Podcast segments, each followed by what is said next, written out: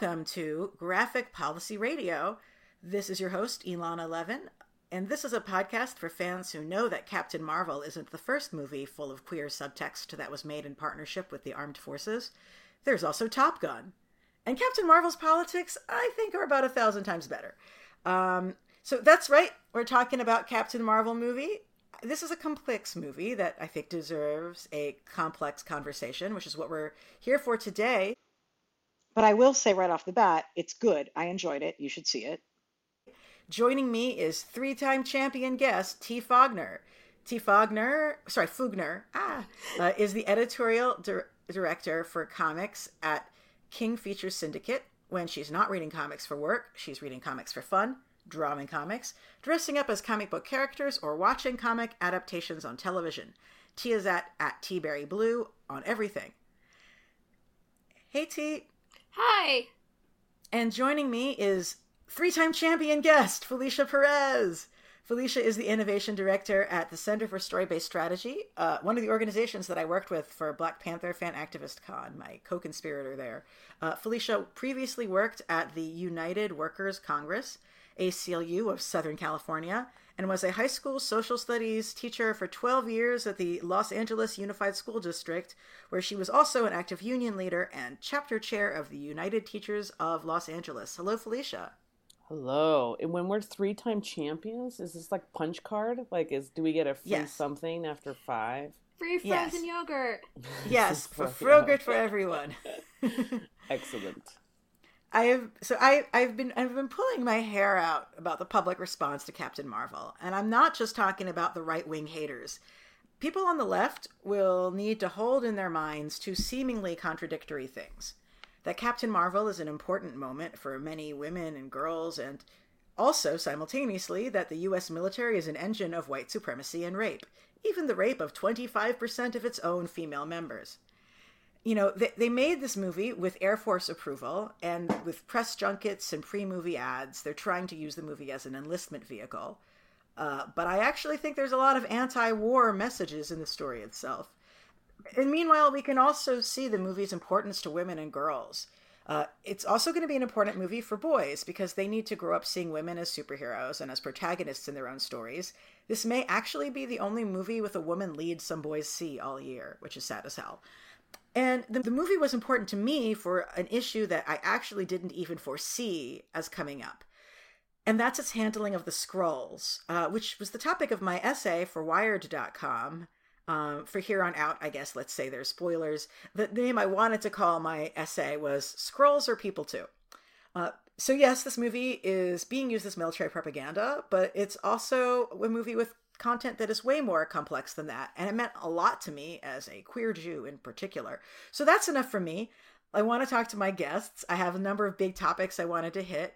But um, let's start it out. I, I guess uh, I should say, you know, coming coming into the movie, I was already thinking about the sort of military message because the uh, pro the the movie tour where they were going around the country and showing it to military families and also just knowing how movies that use the air force and things like that generally have to be made in conjunction with military approval in order to get access to filming on like with military planes and whatnot like i was already thinking about that and i was really concerned about how that would go but i, I left finding like that I thought the movie had a lot of anti-war messages in it as well. Um, and I, I think my end assessment was like, if you entered the theater being pro-military, you'd probably leave the theater being pro-military. And if you entered the theater being critical of the military, you would leave the theater being critical of the military. What do you guys think? Um, so for me, one of the things that I thought was really ironic is that yeah, they did this entire and I don't know if this showed at every theater, but they did this entire like rah rah Air Force thing in the like in those weird preview ads that they show for the half hour before the movie. Um and then they get into the movie and after spending all this money to convince women and girls that the Air Force is a great place for them, the movie is just like telling you how much the Air Force treats women badly. And so so true. it was really it was really funny to me because they really that you know the air force barely comes up um and when it does it's all in the context of how poorly um, Carol and Maria were treated while they were in the Air Force and how they Mhm. had to find other opportunities in order to fly. And then, really, the only other military that we see is the Kree military, which is horrible. Yeah. I really felt like the Kree military was a stand in for the US military. Like, it's this big hegemonic power that just tries to trample over everyone else and just really frames itself as being the only defenders of justice in the world. And then claims that all of the refugees are terrorists. Yeah. Yeah. That opening scene where they're at Torfa, I fully expected them to accidentally bomb a funeral. Ooh. Yeah. Felicia, what were you thinking about that? Yeah. Well, I mean, I think it, it was complicated for me. I, I I appreciate your opening statement about if you were already on one side of either being pro or uh, concerned and critical of the military, that you would have left the same. And I actually don't necessarily know that I believe that. I think Mm. that some of the um, you know, ways in which the military has been a trope in several different, you know, stories and, and films aimed at young people or not for so many years has made it such that it's complicated. Like, I'm very judgmental and critical and not sanctioning at all um, state sanctioned violence, which ultimately is going to be definitely held at the hands of the U.S. military. And yet, every time I see people free, mostly in that sort of like free trope of flying, um, I sort of forget, right? Like there are moments uh, in these films where I'm constantly being asked to suspend my very strong beliefs in being against state sanctioned violence from any film that has, um, you know, police officers in it, uh, police as main characters. Um, you know, an earlier conversation that we had, Elana, was on Spider Man into the universe, um, or Spider Verse rather, where you know his dad's a cop and the cops are always the real life superheroes. Like that's usually what happens in in, in a wide variety of these films. Superheroes in the real world quote unquote have badges and uniforms and guns.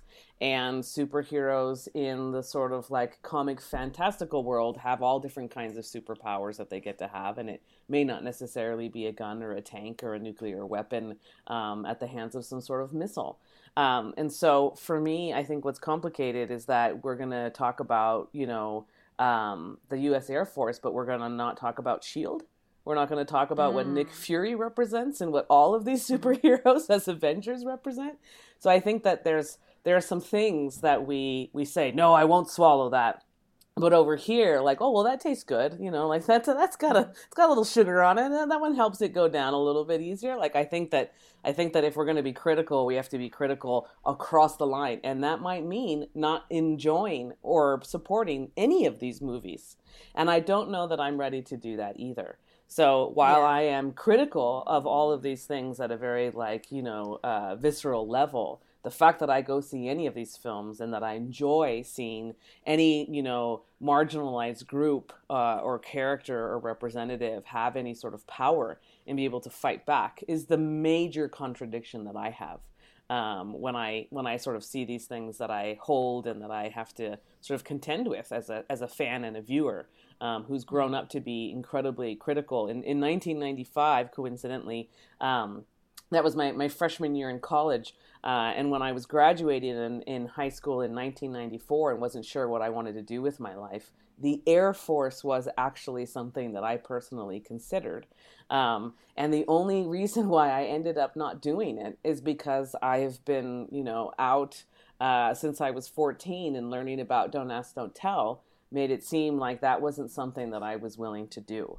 And so Mhm. I think that there's there's a lot uh, there's a lot there. Uh, there's a lot about people's consciousness and development, and then what we do um, at some point when we want to be entertained, and it still is in contradiction with some of our core values as well. And it's hard because like Nick Fury is so charming, and like you have these, especially in this movie, like where he's like less, you know, less embittered than he becomes later, right? Right, right. Well, I actually have a question about that because I feel like Nick Fury in this movie versus Nick Fury in the rest of the Avengers movies, where we're seeing him later um, after he's become the head of S.H.I.E.L.D., um, is that there's, I think, a difference in Captain Marvel where the basically the two shield agents that we're supposed to sympathize with, which are obviously I think Fury and Coulson, are the two who are consistently um, kind of undermining the rest of Shield. Mm-hmm. And yet they don't Yeah, get but I fired think under- for it. Yeah, I, I think undermining the system though is still like it's the Kamala Harris uh, perspective. Like I'm going to change the system from inside, you know. Like, and I I don't necessarily know that that is uh, that's the answer that many of us are, are looking for either. Um, can you change an institution that by design the institution is corrupt and not able to really be changed at all? It changes people. It doesn't change the institution. So while I appreciate that they are resistors in all of the different roles that they play, they're still in particular roles of, of gross injustice uh, across the board. Well, I'm not necessarily saying that it's better, but what's interesting to me about it is that then Nick Fury ends up becoming the institution. Right. Right. Mm. So you you know, so I think it's like within this movie I think they were trying to do something very specific with those characters, but then what we know about those characters later on is that they both actually end up becoming the director of Shield at some point.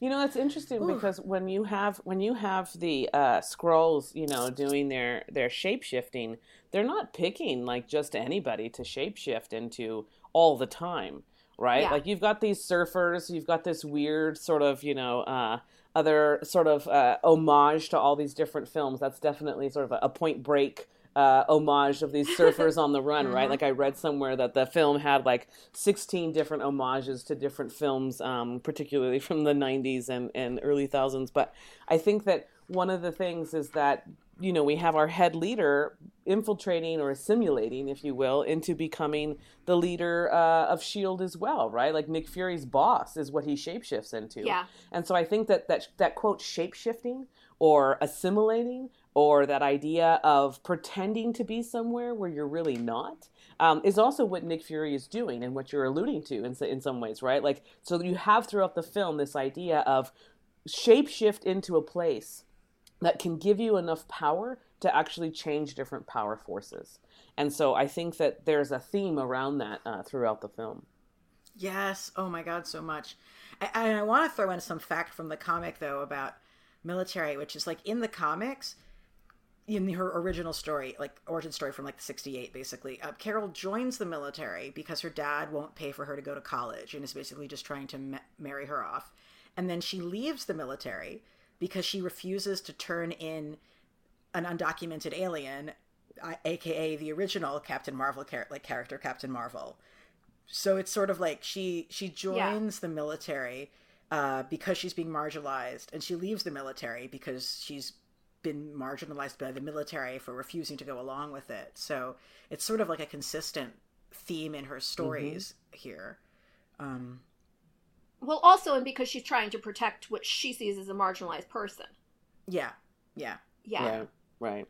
I think the biggest part of the film that was clearly a like no holds bar. We are not gonna try and, and coat this or shapeshift it or assimilate it or hide it in plain sight, so to speak.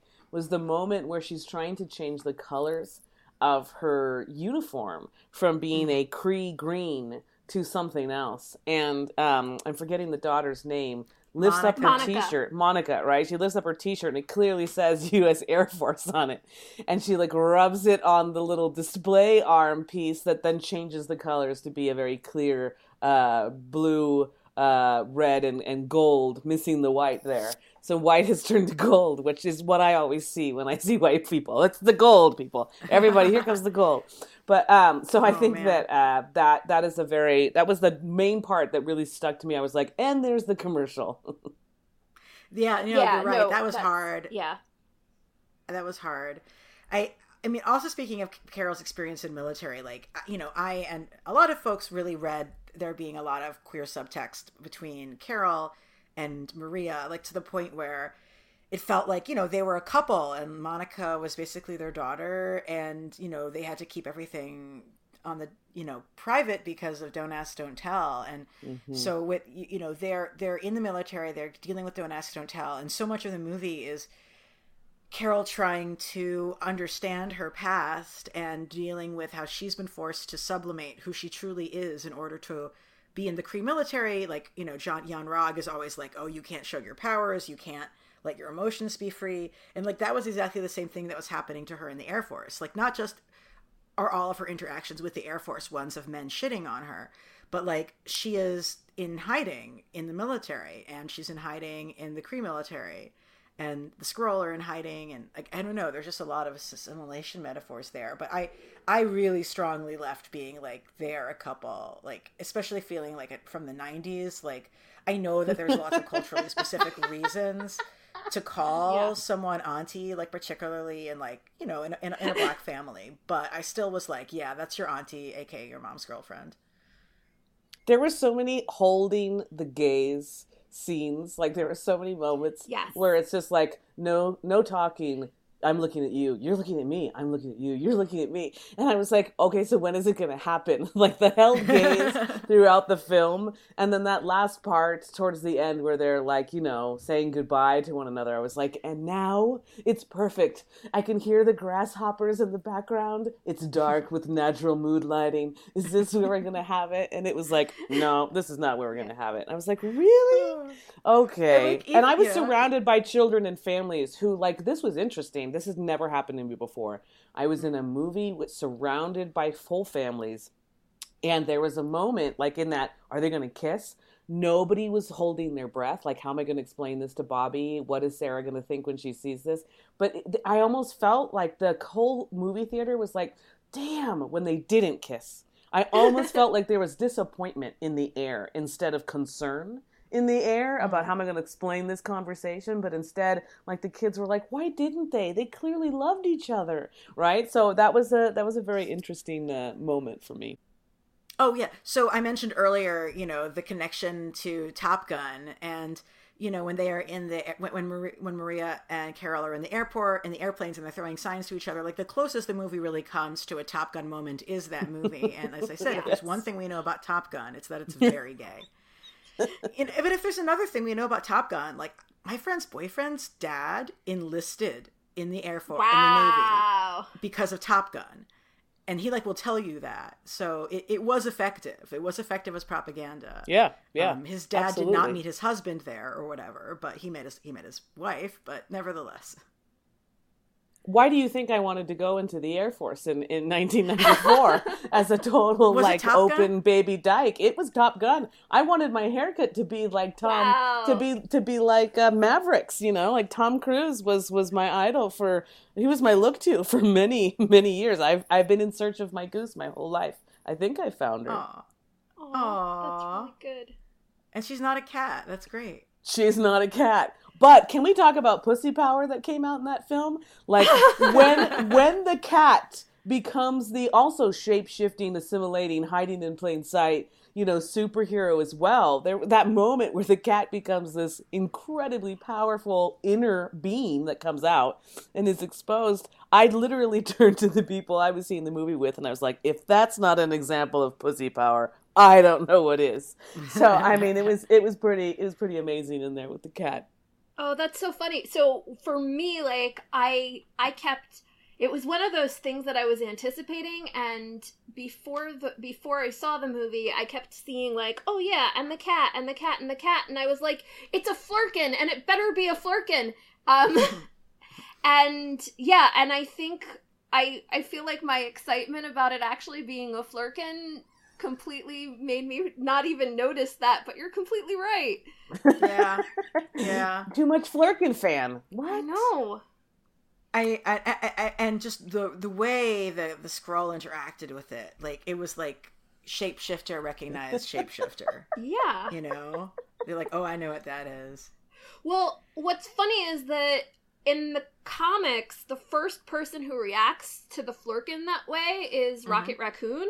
Mm-hmm. So mm. yeah, and so it's this very funny like, well, it's a raccoon, of course you hate a cat. Um and then they all realize that it isn't just a cat, but um but yeah, it was it it was cool to see. I love the whole, you know, the concept that you have these animals that from a different planet or a different galaxy they might look like they're the same on the outside, but there's something completely different. You know, one sort of like last piece for me, I mean, I'm sure I'll end up talking about it more, so excuse me in advance, about the military and the, the contrast in there is like, you know, like I really focused on how the movie you know because i wanted to like the movie in part right? But how the and, and because there's a history in the comics of the kree skrull war itself was a very like Oh, yeah. explicit heavy-handed condemnation of the vietnam war. Like the history of the Yes. kree skrull war in marvel comics is basically a thing where you're presented with these two aliens groups and you're supposed to realize very quickly like this is a millennium long slog. Both sides are terrible and no one's going to win. I hope the us keeps out of it. It's like basically the message of this comic from 1971 and 72 um, but uh, you know coming in like whining and looking for you know anti-military messages the, the the challenge is like you know you have all these moments where Marvel and Captain Marvel are like, oh, I'm not going to fight your war. I'm going to end it. And like, I could see pro military people coming in, seeing those anti violence messages and saying, yes. And of course, the US military is how we maintain that peace. Um, even though I really think the Kree army, which is evil, looks a lot like the US military. So I I really felt that way at first when they first the first time they were like we're not going to fight a war we're going to end it I was like oh god because they're building some kind of weapon um and I think that the movie too ki sort of you know that there's a light speed engine whatever but you don't really know what it is. And at the beginning that's really what I thought they were saying. Um, and then obviously you find out it's the Tesseract, and that's what's really interesting is that moment when you realize that when Marvel said she wasn't fighting a war, she really meant she wasn't fighting a war. That what she was going to do was find ways for these refugees to get as far away from the people who were pursuing them as possible. Yeah, I I- I really want to go back to, to Goose for a Do it. minute. Okay. uh, to, to Sure. the cat only Do it. because um I want to mention that uh, I've been reading about uh, Goose the cat, the uh, Flerken, and that it was originally uh, introduced in the comics and called Chewie as Yes. a nod to, to Star Wars, and that in in this film that they wanted a nod, several nods, I think, to Top Gun, and that's why they changed the name of the Flerken character from Chewie to Goose. Um, so I think that there's there's a lot of moments throughout the story where there's these sort of homages to other films that are also these sort of propaganda Hollywood films for for military recruitment and whatnot. Um, and the military does such a good job of like undercover recruitment videos um, w- without needing a T-shirt worn by a character that then clearly says um, U.S. Armed Forces and, and U.S. Air Force. But um, I think that in terms of what you all are saying, coming back to this particular moment in conversation, um, I think that there's a lot of moments where the folks who are not only marginalized in real life characters, but also marginalized in their um, sort of like stardom, right? We've got women who are constantly saying like, "No, that's not. You know, I'm trying to do this thing." You've got Fury, who's this you know African American man who's trying to do this thing. You've got the Skrulls, who are also you know like tr- not necessarily. Um, you know from from earth but definitely are explaining and sharing their sort of like minority marginalized status. And so i think that what's interesting is how much um how much power in terms of speaking and screen time these particular folks have versus Yeah. folks who are sort of silent. Um, and so i see a lot of the sort of you know um, allies if you will um, as being the most sort of like not seen and quiet characters and yet they they do some very important things to really help um, those front and center characters like move this narrative of, of changing a, a sort of you know moment that's happening by resisting further. So i also saw that um, and was super excited about sort of these examples of well if you want to help people you don't necessarily have to do the thing. You could also be helping in these other ways that don't necessarily put you front and center. That's real. That's a really I, that's a really really interesting take on that because one of the things that I did notice in the movie was specifically that basically the you know the people with the biggest speaking roles and the people who get the most screen time in this you've got you've got Carol you've got who's a white woman you've Mhm. got Maria who is a black woman you've Mhm. got Nick who is a black man and you've got the Skrulls and I was just really like that was really refreshing to me. But Right. thinking about it in terms of allyship and the fact that yeah, you have like Phil Coulson who says very little, but really is is pretty is pretty significant in moving the plot along. I hadn't really thought about that, and that's a really cool point. Well, when I when, when you know with the Skrull, which I just I probably could spend all day talking about because that's the thing I love the most from the movie. Like I first I thought that the movie was asking you to see the world through Skrull eyes to sort of be like hey i know these well once they do the pivot in act three you know i know these aliens are the ones that look less like you but they're actually the ones that are deserving of your support like come and see the world through their eyes i was like man that's great and then uh, the more I thought about it, the more I was like, this movie isn't actually just telling you to sympathize with the Skrull. This movie is giving you the Skrull to identify with as yourself. Like, I left the movie being like, I have so many Skrull feelings. I connect with the Skrull. I'm not just sympathetic to them, I connect with them. And I when I was working on my piece for Wired, I just blobbed out this like bit of text that I'm just I'm going to read it here because it's like so um, the movie doesn't just show the galaxy from the Skrull point of view. It asks viewers to identify with them. Like the Skrull, people conceal themselves in order to survive in an oppressive world. When they defend themselves, the oppressors call it war. Like Talos racking through Carol's memories, marginalized groups, and anyone really, look to other people's stories for a path to survival and to find a safe place they can inhabit as their true selves. My original version of that said we instead of they a lot but but there you have it. Like i if for it to have been sympathetic Skrulls like that would have been enough but for them to actually be like no no we're Skrulls. That's like Dayenu. I mean, the the universe is like you know the U.S. military or the Kree, and then it's like actually the te- the Skrulls are also you. Like I, I don't know if people with who don't have marginalized identities are going to leave the movie with the same level of attachment and identification with the Skrull, but like as a Jewish person and as a queer person, I was like, yes, the Skrull are the outside exoticized other who are able to con- who are able to conceal themselves as looking like you, um, which obviously is specific to like people who have white skin who hold the white identities. Um, you know, the fact that they're able to infiltrate and pass as you makes them even more dangerous to the establishment. But oh, what if actually they're doing the thing we're all doing here and you know, we're everyone is being forced to conceal their identity and everyone and, and that uh you know like yes they're the Skrull in the comics have been just the most maligned and brutalized alien group frankly overall. Like there have been i wrote this about, about this in my piece like there's individual Skrull in comics who we're supposed to sympathize with. Most of those Skrull are queer coded um, but i had not really seen a story before that expected the audience to identify with the Skrull as an alien race.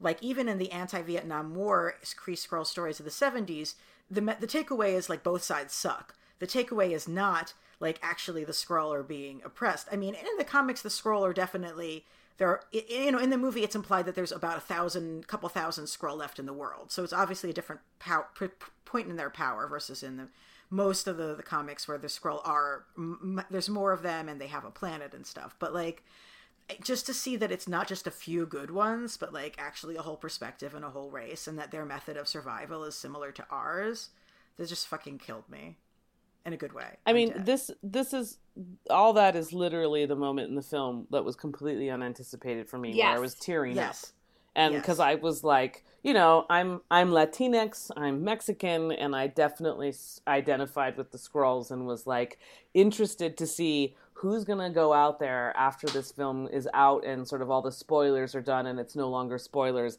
and make a mashup of this entire film but instead of having Skrulls it's just you know like it's america ferrera. It's like you know like cheech and chong. It's like somebody else who's like we have been trying to assimilate this entire time and then it doesn't matter whether you see us as the assimilated good ones or the ones who are trying to come over right now and take everything and you know all these different you know sort of like fear of which is why we have a, state of emergency on debate right now. Like this is definitely the timing of this film with what Oh, is yeah. happening in the US could not have been better timed. And I really, this is the power of science fiction, right? We can go into that world and say, that's messed up what they were doing to the Skrulls. But the real conversation is not to stay in that world, but to say, what's the translation of what those sort of characters and communities and narrative look like in the real world? And we have that direct translation. And so that's the power of this film as families, as teachers, as communities, as, you know, parents, as aunts and uncles and cousins to talk to young people and be like, what is the translation here? Because this isn't just a story about a universe and a place that isn't real. It's actually about one that is and that we are in and that we have our own role and place to play in.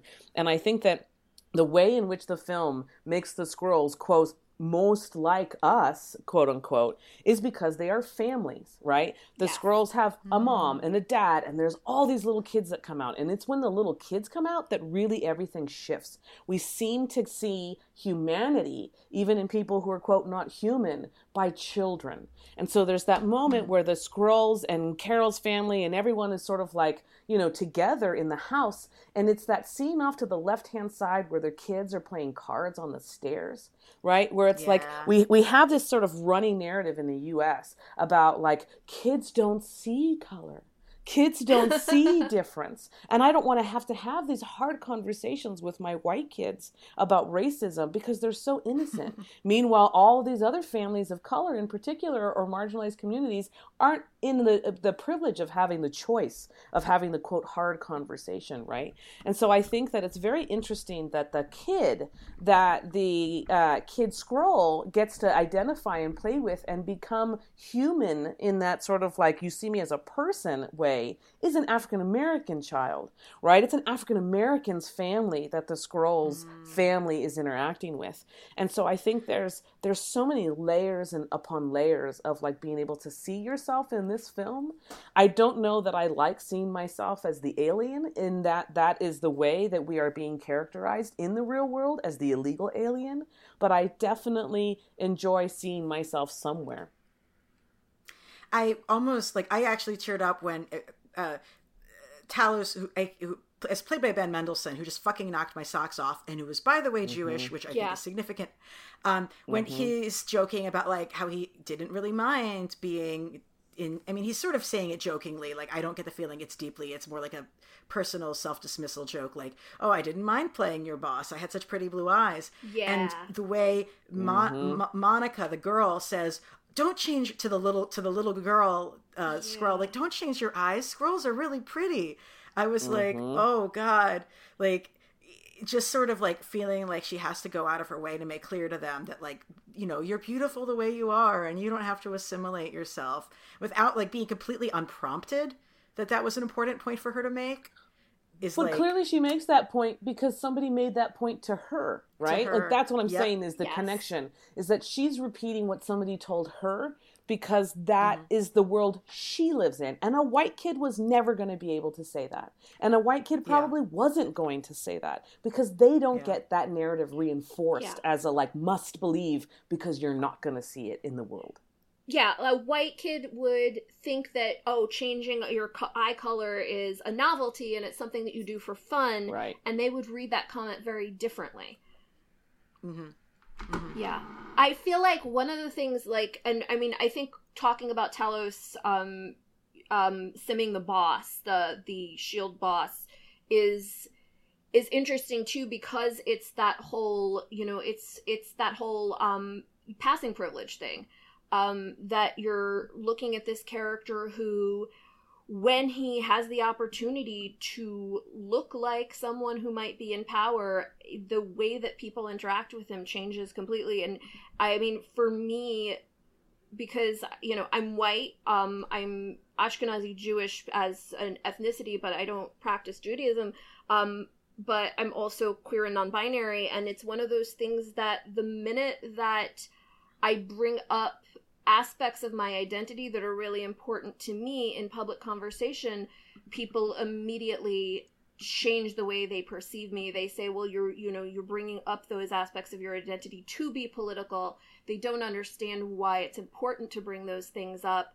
And so, if I don't bring those things up, people treat me like the boss. If I do bring things up, people treat me like the Skrull.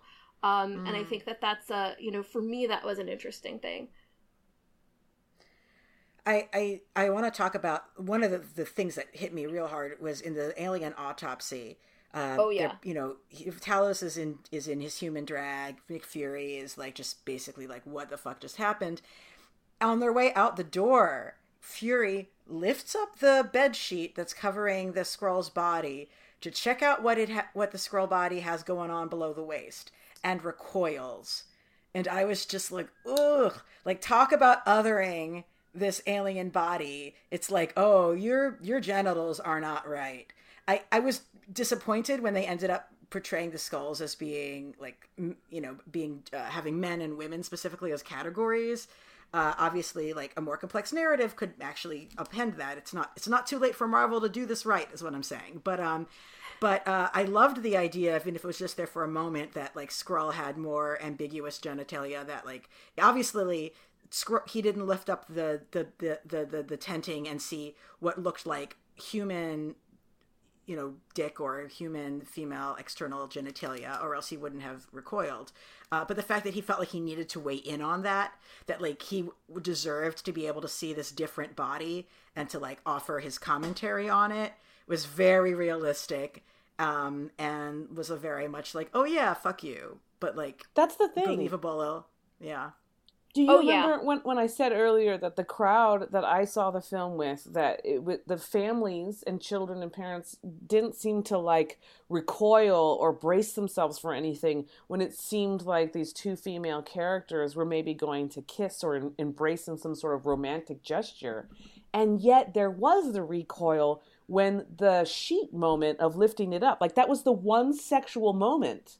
That was the one mm. moment that the crowd that I was with was like, "Oh, please don't do that. Why do you have to do that? Why do you have to look at anybody's parts?"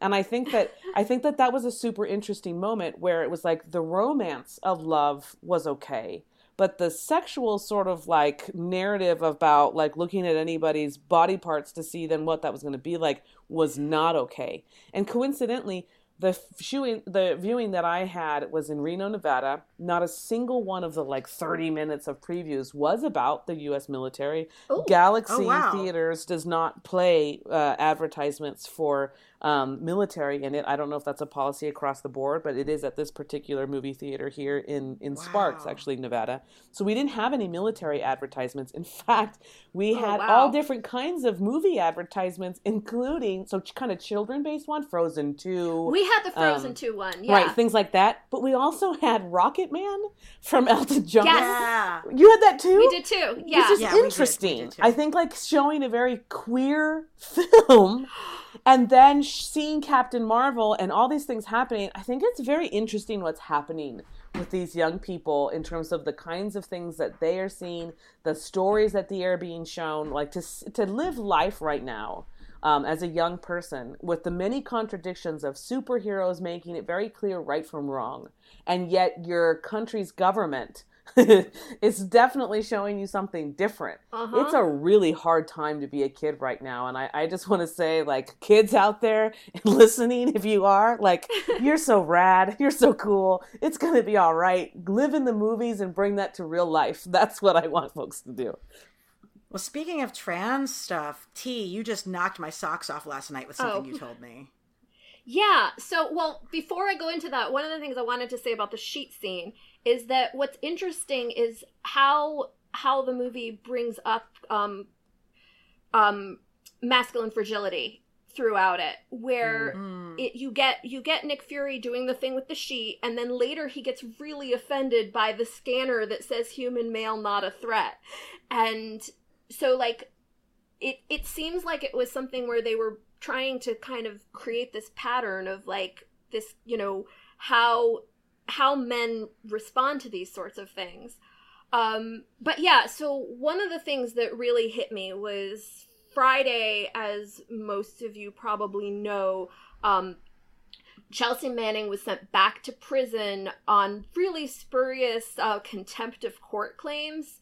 Um, because she she claimed constitutional right to not speak on things that she had already testified about um, and i it was really ironic to me that that happened. I mean, it's exactly what we were just saying about uh, Felicia. You were saying about our government giving people a completely different message than what we're seeing in our media. Mm-hmm. Um, that we get this movie that has been really anticipated and is one of probably the major blockbusters of the year about a woman who joins the military in good faith, realizes that the military is gaslighting not only her but everyone, and then decides that it's her personal responsibility to try to stop that.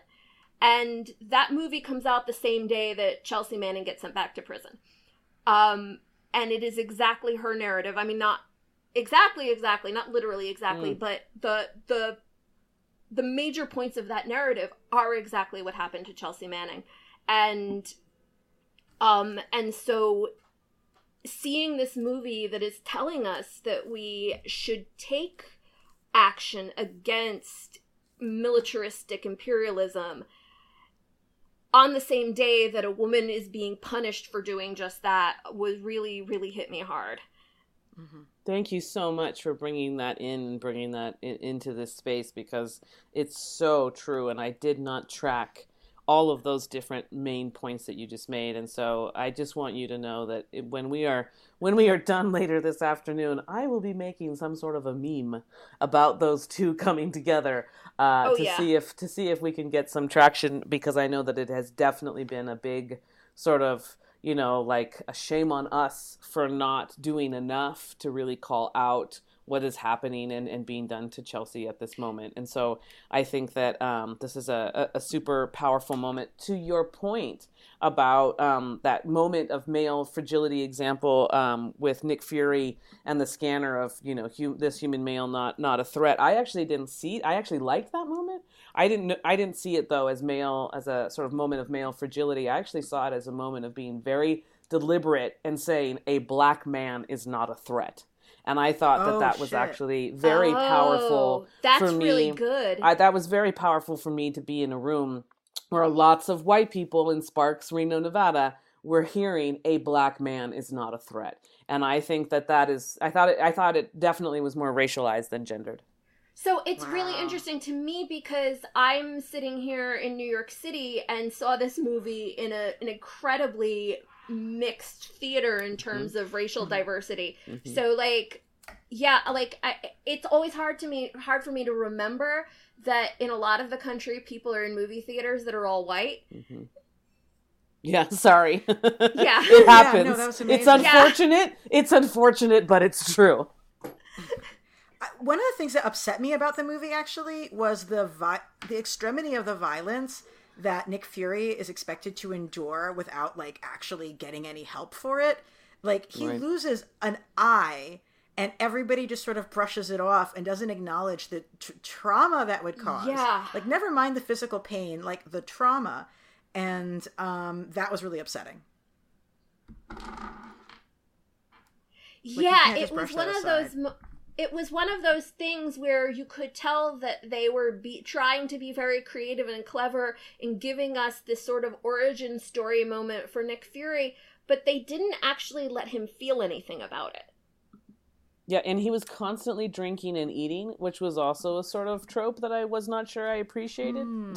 it was always some sort of lemonade tea and some sort of chicken, and I was like, "Really? What's going on here?"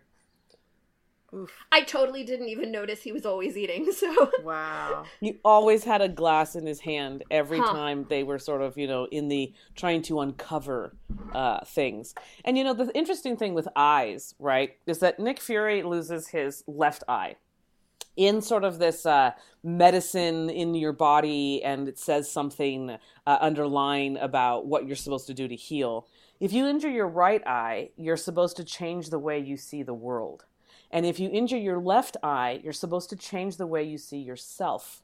And he loses his eye, right, from several different injuries, but the last sort of like big one is actually the Flerken cat that Yeah. you know slashes his eye. So if you if you kind of put together all the things that we've been saying so far, you've got ultimate undercover pussy power that takes out uh, Nick Fury's eye that has to change the way he sees himself. And when you lose your ability to have both eyes, you lose your peripheral vision and you lose your ability to see things in multiple dimensions. Everything's kind of flat. You can't really see steps you don't make out that they are different in in sort of you know dimensions it's not just like a, a one dimensional oh that's just a thing i'm stepping on and so there's a lot there about like the kind of injury which eye it is who is really behind uh, the source of the injury for me at least um, i also have an injury in my eye so i read into that a lot oh. more than maybe oh. anyone else would oh wow yeah yeah yeah, that's the the medical stuff is really interesting because like it really is this case where they're like, well,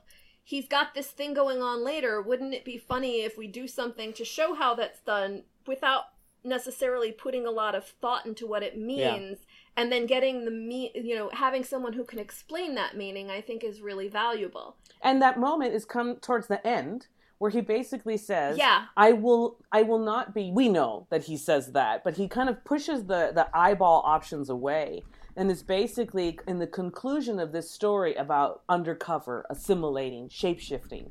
He decides, I'm not going to. I am just going to be me, the person who doesn't have both eyes. Why would I put in a, a, a fake eyeball to make it seem like I do have two functioning eyes when I don't, well, which is an interesting sort of moment uh, throughout the different points in the film. And from a narrative perspective, what's really cool about that is that that choice at that point, like in the 1990s, is what allows him to um it, it's what allows him to help um, bring down Shield in Winter Soldier because if he had gotten a glass eye, he wouldn't be able to use the optical scanner. There it is. Damn. So, yeah. Well, speaking of how the movie fits into the broader Marvel history context, I one of the things that I enjoyed about being set in the 90s is it sort of lampshades the fact that this movie with a white woman superhero like could have been made in the 90s. Uh-huh. Like Marvel could have just made this white woman military woman in the 90s, uh, especially actually as a society. All my friends who enlisted in the 90s enlisted, uh, you know, under Clinton and did it for college money. None yep. of them did yep. it because they like wanted to go bomb other people, which isn't to say right. that some of them didn't get stuck like doing that. But like the 90s military is not the George W. Bush Trump military oh, yeah. no. or even Obama military in some no. ways experience. Um, and my friends all got out. God, you know, thank, thank, you know, thank God, my friends all got out before 9-11, so they didn't have to go and do any of that. But, um, but yeah, I just was like, I thought like the, having it be in the nineties, there were obviously was like Marvel U- cinematic universe reasons for doing it, but to me, it just lampshaded like we could have done this movie before, really. Yeah. Yeah. Um, I, I love the moment in the blockbuster video where she sees the standee of True Lies and like just shoots oh, it. Oh my god, so I saw someone very offended and claiming that the movie was misandrist because she shot the man and not the woman in the poster. Good god. Well, I actually did take that moment to be significant in the sense that she's saying, That's enough of you, Arnold. I'm the new action hero. Yeah. Oh, yeah. But, um, Did you, you all notice so, that she picks yeah. up the right stuff? Yes. It was amazing. yeah. yeah. yeah. That was pretty. For those who don't know, that was like a, the movie based on Tom Wolfe's book about astronaut, about the yes. fighter pilots who like entered into the astronaut program and stuff. Yeah. Yeah, that was that was pretty great, pretty wonderful. There was there was a lot of little moments where um, the nostalgia of the technology, if if, if oh, you can yeah. be nostalgic about slow technology, um, were sort of these jokes. Um, and so uh, for me, that was a lot of like, that's for the parents and for the adults in the yes. room, and kids, you'll get it later, right? Like, or not at all. yeah, so we're waiting for it to load. Yes, so that's the moment. What's really cool is yesterday I watched Sneakers for the first time probably mm. since the '90s, and it's amazing because there's this part where they're like, "Oh my god, how do we get past an electronic keypad. This is so difficult. and so it was really fun to watch that in contrast because it really was like these things were state of the art and it was tough to hack a computer with a DVD or whatever. Yeah. I don't think they even had DVDs, did they? But Mm-mm. it, you know, Laser and so disc. yeah, so seeing that movie and then seeing a movie that was actually made in the 90s about really similar stuff was really cool.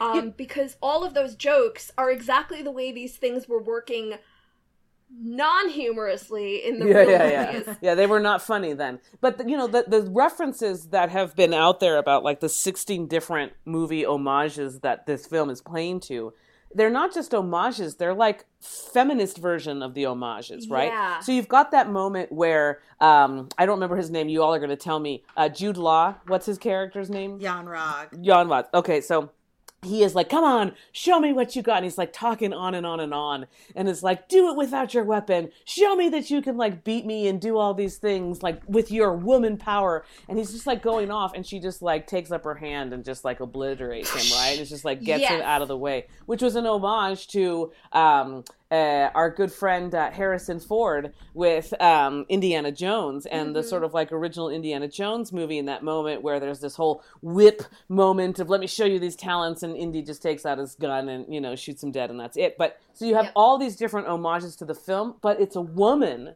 who is you know the empowered person who's just like showing you what's really what's up and and that was just like really great too. If you could figure out all those 16 moments, that was that was fantastic. Narratively, like based on the fact that she was not on Earth in 1992, I don't know why "Come as You Are" by Nirvana is what was playing when she meets the Kree super intelli- supreme intelligence, but thematically, it was Oh, great yeah. because that's the scene where she "Come as You Are" like.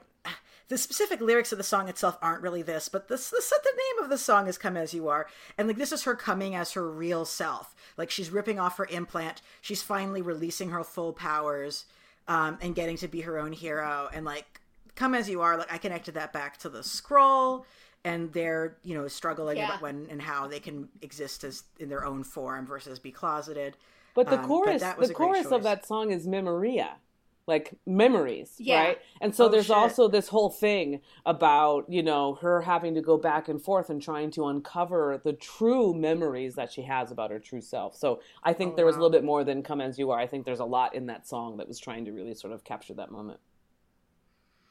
any other big music uh call outs for folks i like that she listened to heart and had a heart t-shirt like reminding the world that like they're all bands with rock bands with women. I mean honestly the fact that captain marvel herself is established as having rock and roll oriented music taste meant a lot to me because i feel like as a as we've become a culture that recognizes the ways that sexism has stigmatized loving pop music the, the public dialogue around which kind of people like which kind of music has shifted to say it's okay for people to like pop and a lot of women have come forward and said you know what i never liked that rock music i just put up with it because of my boyfriend I love rock music, and it had Same. nothing to do with any men that I ever dated. My love of rock music was actually a social problem when it came to meeting women, honestly. But like, it was, um, it was edifying for me to see a movie where unabashedly, like, here's a woman, she loves rock and roll, she's not doing it to make men like her. Like, this is a real thing.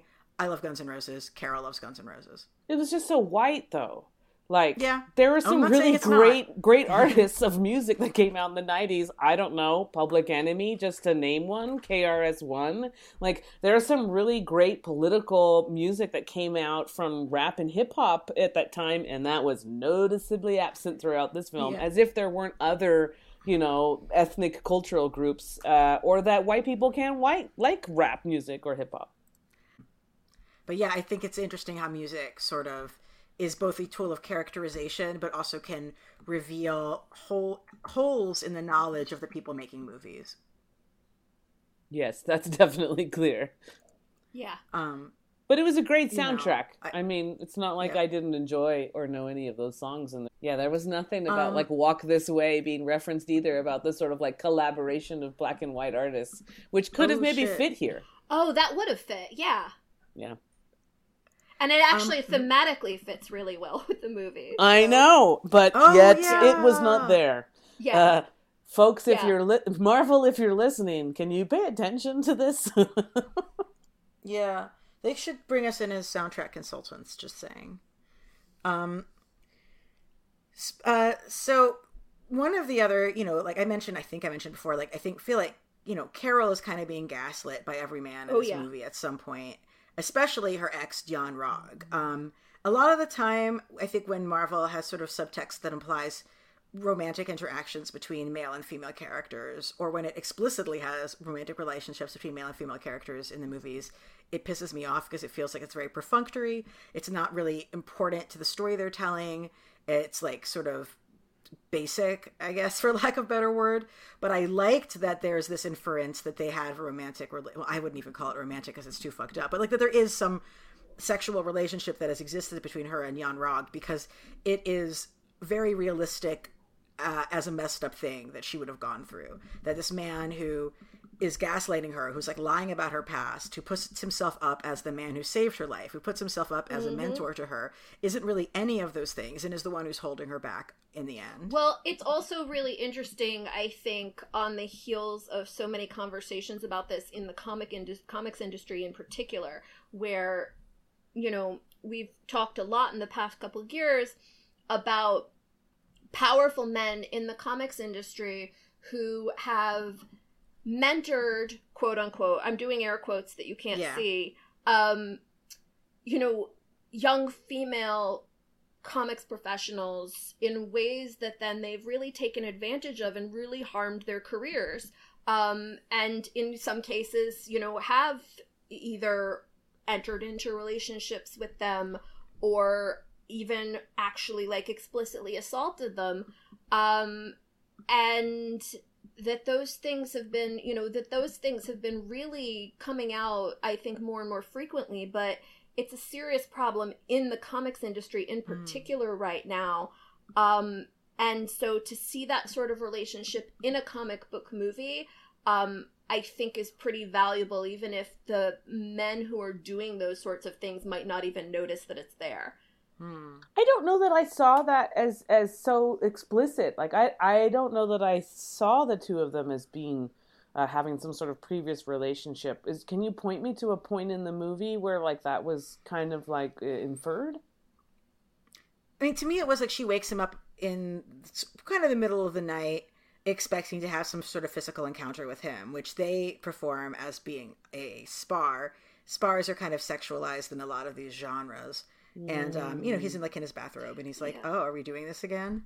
Sure um, okay. that was kind of the one time actually that i really felt like it might have been romantic rather than just i don't really want to call it romantic but whatever sexual rather than it just sort of being this trope of a man mentoring a woman and undermining her in the process. But um but for me that was kind of the moment. Okay okay. Anything else on that t? No i i think it was kind of like deliberately left vague. Mm-hmm. um you know and for and i think for me like that's important because there are so many young women and people you know people who read as women um who have been in lots of different variations of that relationship and you know so so making it making it something that can be a little bit more universal where it's not explicit exactly what it is but mm-hmm. we know that he's mentored her and that he's basically put her in this position where he is her hero um and you know and that she trusts him regardless of regardless of what else is um is in that relationship. It's i think that's the part that matters.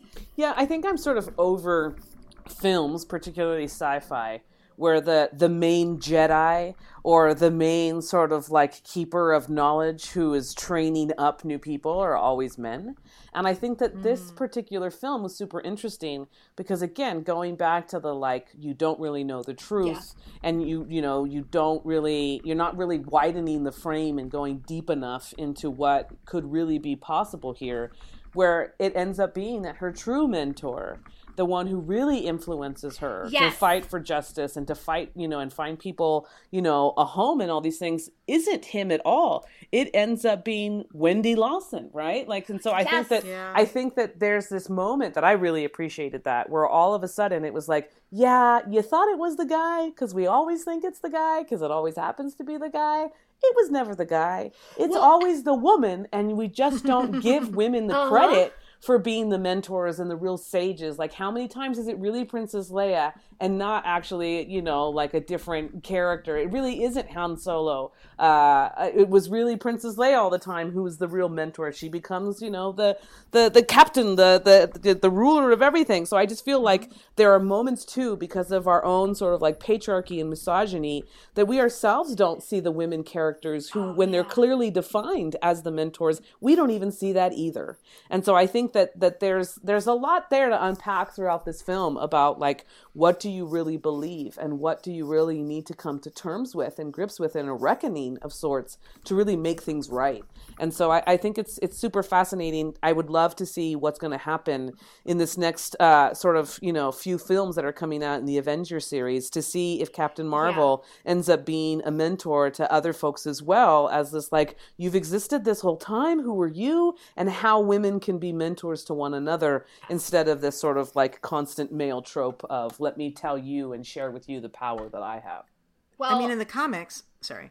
Oh, I was just gonna say if adult Monica doesn't show up in Endgame, I'm going to be incredibly disappointed. Mm, mm. Um, yeah, and speaking photon. of someone who you who really looks up to Carol, and and I, I really want to see like how she develops as a character, and I'm really excited about the potential that there might be two Captain Marvels at once. Yeah, that would be exciting, especially since she was the one.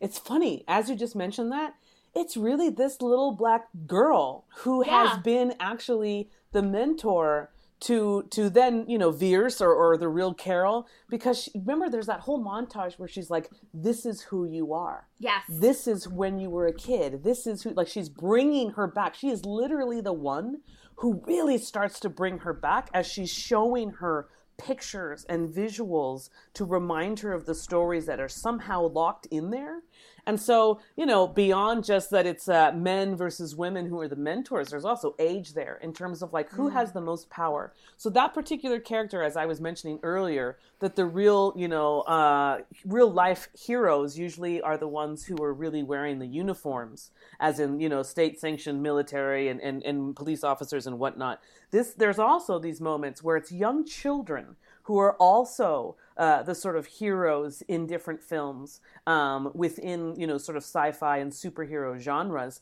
And yeah. what's interesting is who those then children become. My money is not that she becomes another uh, Captain Marvel, but that she becomes uh, somebody who works with Nick Fury and be- wears a badge, and that's her way of being a superhero. And that, or joining the Air Force, because times have changed, moms. It's not going to be like this anymore. and I say moms because now I'm mm-hmm. really referencing the movie, the, uh, the TV show, The Fosters, because these two moms the, and their black and whiteness are very much so in there. So I feel like you know, there's a possibility that she won't become a quote real superhero. She'll become a real life superhero by wearing a badge or wear a uniform with a gun.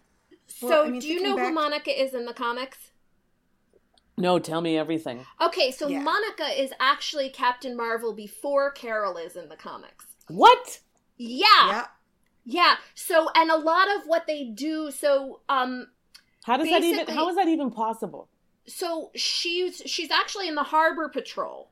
Um and she basically has a very similar um origin story to what Carol has in this movie, where she gets exposed to powerful magical energies and then is able to do, you know, she basically gets Captain Marvel powers. They're not quite the same as Carol's, um, but basically then she um she yeah she becomes captain marvel um she leads the avengers for a while so she's actually person yeah she's actually the leader of the avengers um, so, and then what the really upsetting thing is that she eventually, uh, like, has all of her superpowers destroyed.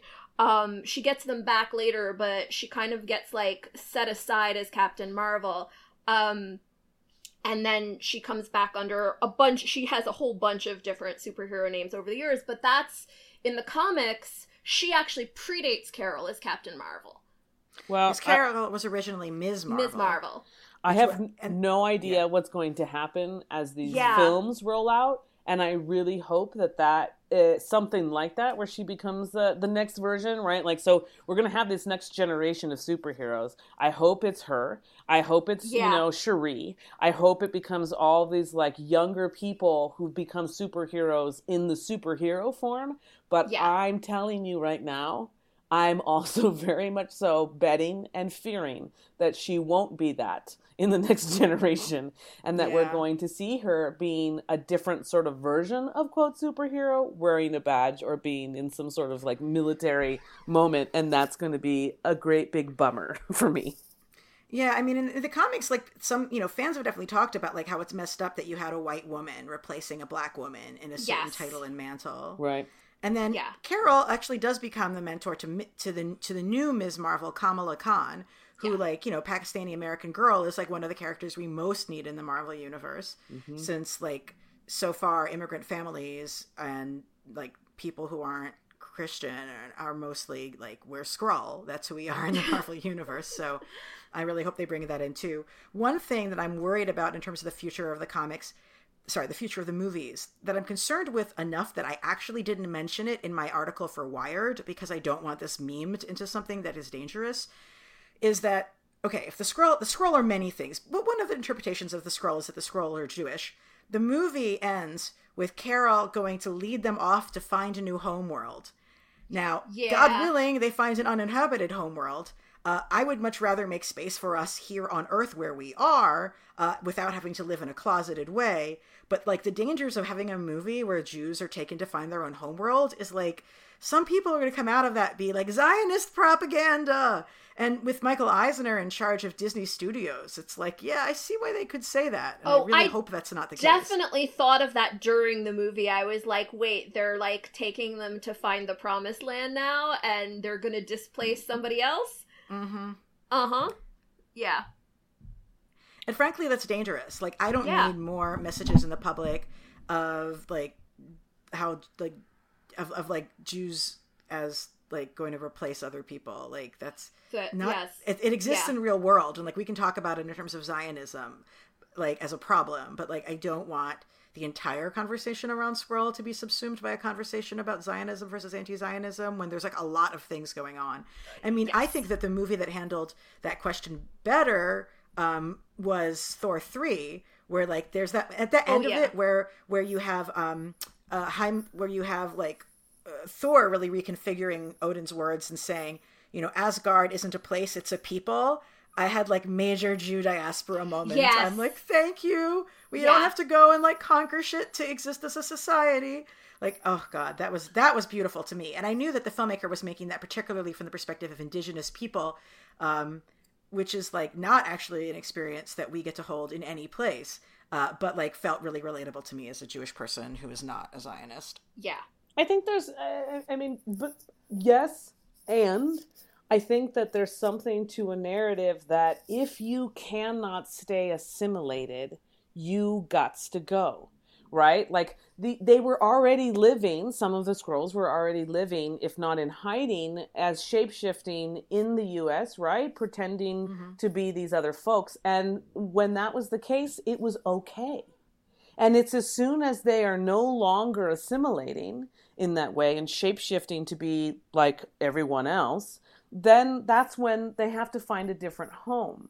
And so I think that there's there's an expanded narrative there too. That um, yes, this could definitely be linked to folks who are Jewish and and and all these different sort of things and, and needing to be you know like not just displaced but find a new place uh, and a homeland and all of that but I also think that there's something about fit in or get out which encompasses and includes then a lot of other sort of you know communities and cultural you know spaces and, and folks who who are in them um, to see themselves in that as well and so it, it makes that the solution like Captain Marvel, what you can do to help us is help us find the home since this couldn't be it and we won't be accepted here. Instead of Captain Marvel saying, Yeah, I'm going to find you a home right here, like you were saying, Elana, and I will defend you right here. And I will help you be seen as whole people right here where you are.